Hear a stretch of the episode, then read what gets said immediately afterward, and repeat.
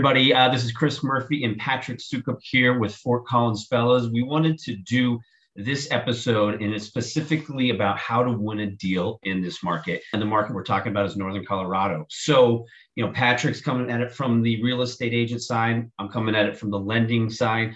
But we're just going to go over some of the things that we're seeing right now in this market. Here we are in February, March of 2022, and inventory is an issue. Rates are going up and these are the things that we're kind of trying to tell our clients to give them a leg up and try to, to try to get under contract, really.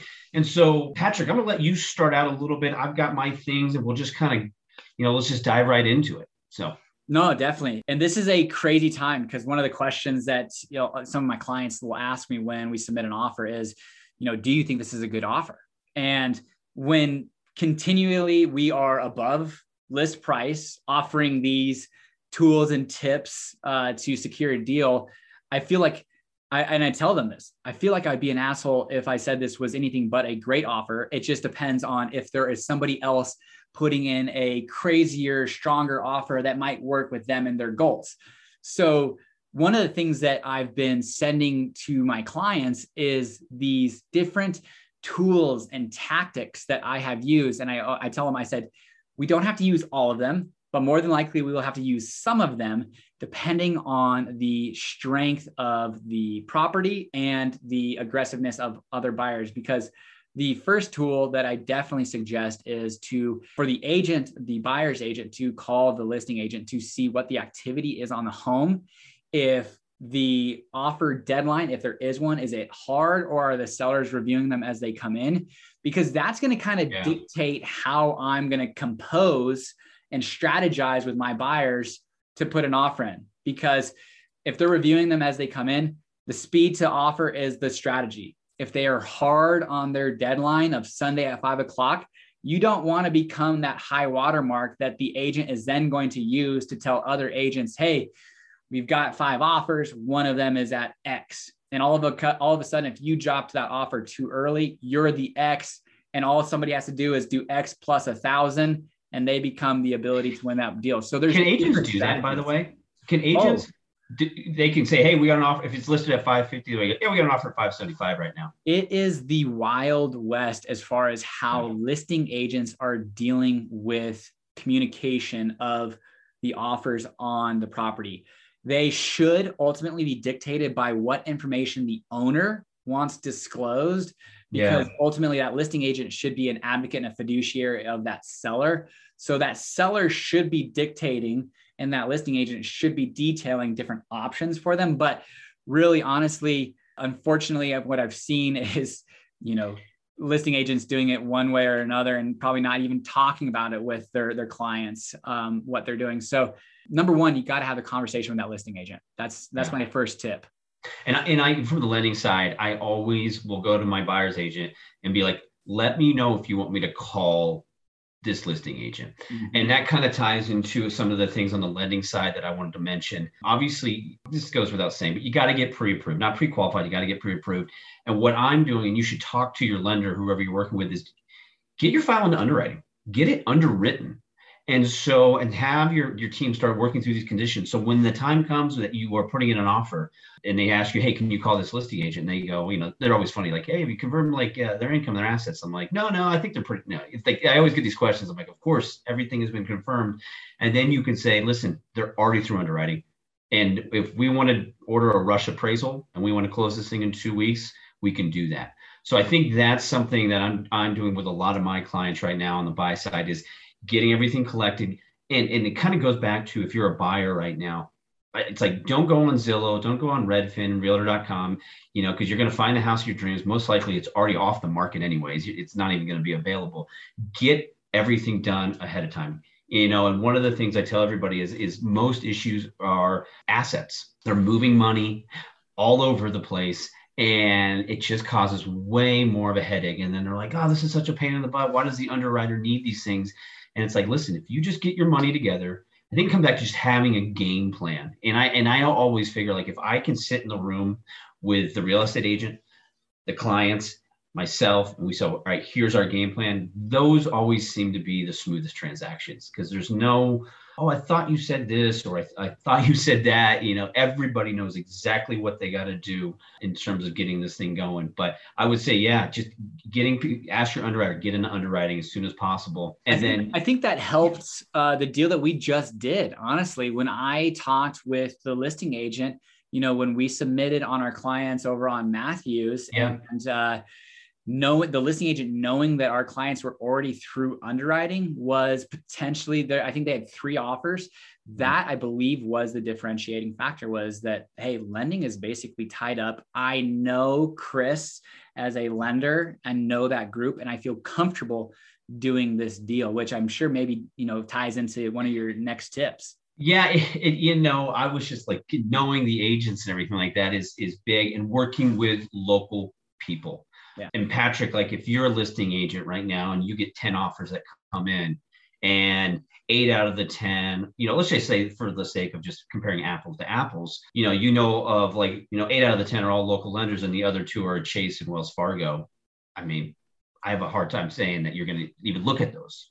Yeah, Chase and Wells Fargo. I mean, I I've done deals with my buyers um, with those banks and lending institutions as the lender, and it gets done it is just annoying. And generally mm-hmm. speaking, the sellers are probably only going to, a listing agent are only going to go with that offer if they are only offers on the table. Because if there is a deal with somebody that I know is going to be the, the buyer's advocate, like you can be, like you can push specifically when my buyer has a question or concern, they call you and say, Hey, Chris, what do I need to do? How do I need to work it rather than calling 1 800 Wells Fargo, right? Waiting online and, oh, this is loan number 127642. Why don't I, you get patched through to somebody who has no idea who you are, no idea about the deal, no idea about Northern Colorado, and you're just hoping for the best.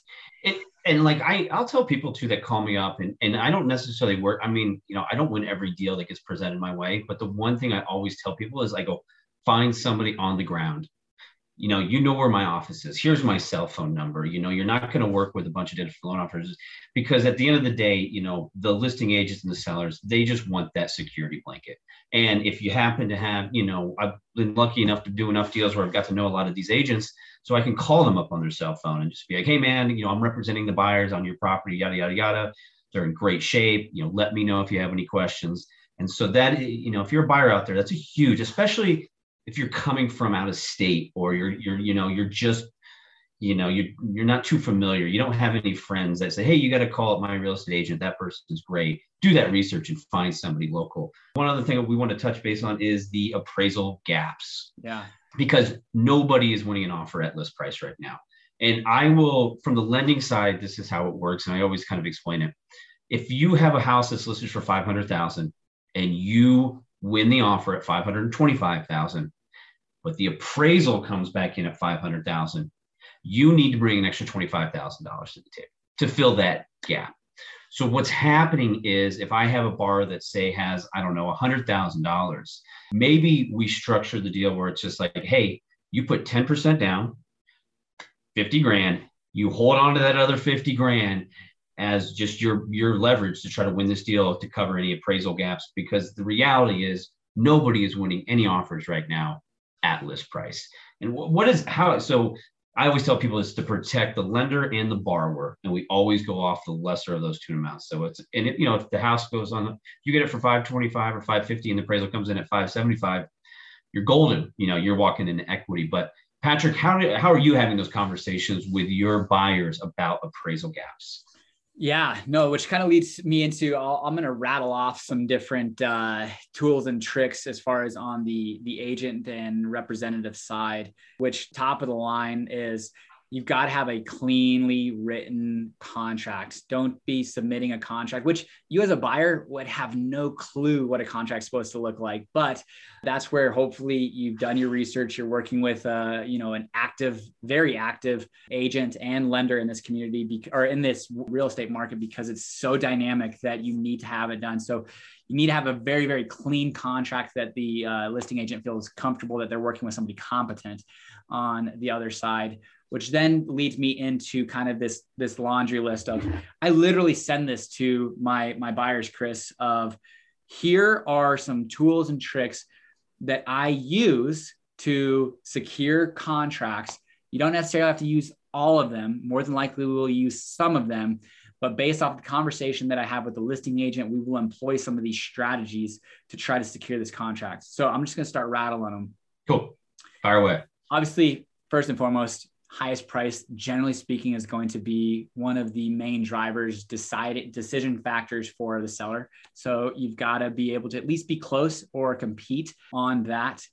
From there, depending on what the goals of are the seller, do they want a closing in 30 days, a post occupancy in 60 days because their kids are graduating in May and they just want to be in the house, no stress, no stress, but they want to get their money in their pocket.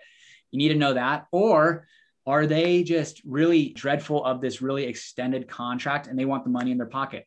That's why mm-hmm. we're seeing cash deals, you know, winning. But also, if you are a finance deal, like you said, a rushed appraisal close in two weeks, you know, two weeks to 21 days is very doable with the finance offer, which is really the only advantage, not only, but one of the few advantages that cash has over lending. So if you can have a, cl- a close, tight timeline closing, you're not really missing out on uh, if they're competing against cash. So a quick timeline or an extended timeline with the post occupancy, depending on what that listing agent says. Mm-hmm. Appraisal gap, just like you said, you know, unfortunately, we are in a time where houses are going over list, generally speaking, the majority, if not all of the time.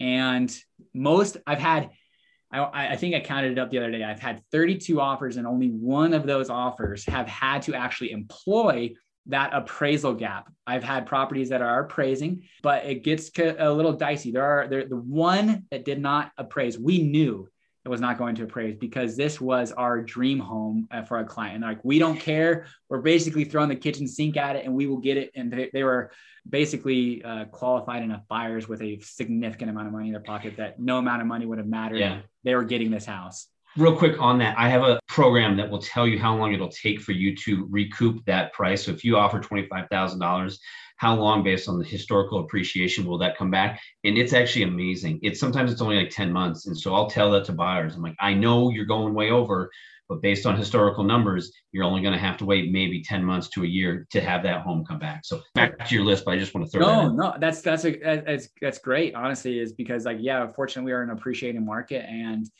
if you can maintain if that mortgage works for you then you know who cares if your your di- your timeline's 5 to 10 years you're going to have that equity. So from there you know an escalation clause this is something that kind of hedges your downside or upside risk on offering. I'm going to offer uh, the house is listed at $550,000 i'm going to offer 560 with an uh, escalation clause up to 580 escalating $2,000 over the next highest number I've had a couple deals where I have not had to employ that escalation clause. My clients were totally, completely ready and willing to go up to 580, but we closed the deal at 560. So That's that awesome. is a tool to hedge your upside risk. This one is something to where I don't talk to too many clients about this, but earnest money going hard. Colorado is a very buyer friendly state, pretty much for any reason, anytime, so long as you're within your dates and deadlines in the contract. You can terminate the contract and your earnest money will be returned to you in full. But that's where that risk on a seller standpoint from this long extended contract of it falling through, they lose the earnest money, then they're back on the market. It's got kind of a red flag. Well, you could decide, hey, do I want a thousand dollars of my earnest money to go hard, half of it, all of it, or none of it? And you could detail that in the contract saying after our inspection objection, 50% of our earnest money will be non-refundable due to the seller. And that provides the seller, hey, at least if we're going to risk it 10 days, we're going to get $2,500 out of it no matter what. Gotcha. And, you know, from there, the last little tool I've used, and this obviously depends on your situation as a professional and the conversations you've had with your buyer, is either one, having your buyer pay a portion fraction of your commission and crediting that back to the seller on if the seller's offering, let's just say, let's just use easy round numbers. Seller's offering $15,000 commission $500,000, 3%. So $15,000 commission. You offer them to pay, you offer to credit back to the seller, let's just say $2,500. And your buyer is willing to pay you on your, your buyer agreement $2,500 or you know a half a percentage point based off of whatever deal, or just purely giving up that $2,500 to secure a deal because you know, hey, we're in a crazy market. The value is still there. Fortunately, if you do enough deals, giving up $2,500 to secure, you know, a contract has in fact worked for me. We just closed a deal literally yesterday where it was a doctor of psychology on the seller side. We were not the highest offer. It was an $800,000 deal. So I was making a significant amount of money and I credited back $2,500. Still made a good amount of money on the deal. And it was what, what basically separated us from, we weren't even the best offer price wise. We were the second highest, but got the deal done because uh, the awesome. psychology behind that. So those are my tips and tools that yeah. I tell all my uh, clients. Well, I, you know, I think this is great. And listen, like, you know, I think the biggest thing is communication and understanding the game plan, especially for first time homebuyers. I make it pretty much mandatory to come into my office and meet with me. And if I can do it with the agent, even better. So, uh, Patrick, that's awesome. Thank you so much. We hope uh, everybody got a little bit out of this and, and good luck out there uh, in this market. Awesome. Thanks, buddy. Appreciate you.